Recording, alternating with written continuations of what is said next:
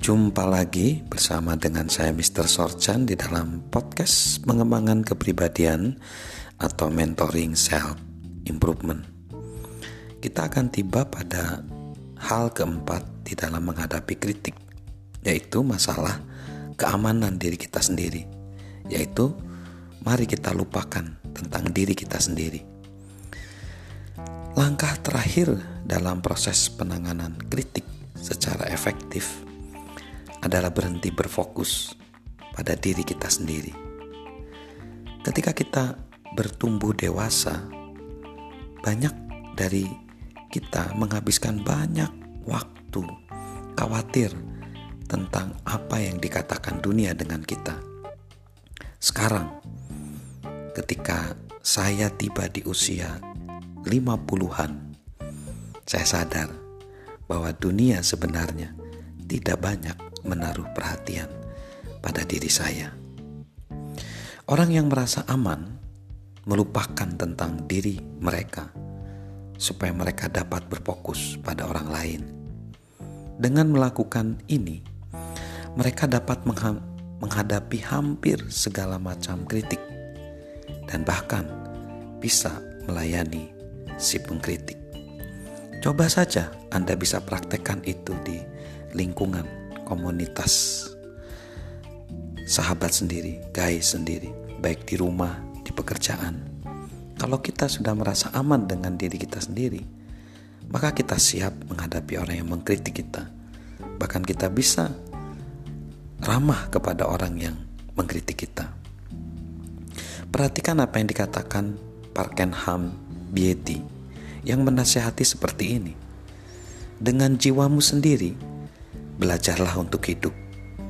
Dan apabila orang merinting, merintangimu, jangan indahkan jika orang membencimu, jangan pedulikan. Nyanyikan lagumu, mimpikan impianmu, harapkan harapanmu, dan doakan doamu. Jadi, banyak pemimpin muda ketika dikritik mereka menjadi tersinggung karena mungkin belum aman dengan dirinya sendiri, masih terlalu berfokus pada dirinya sendiri. Sebagai seorang pemimpin, kita harus selalu serius mengenai tanggung jawab kita. Tetapi tidak sehat bila kita serius terus. Pepatah Cina mengatakan, "Berbahagialah orang yang dapat mentertawai diri sendiri. Mereka tidak akan pernah berhenti terhibur."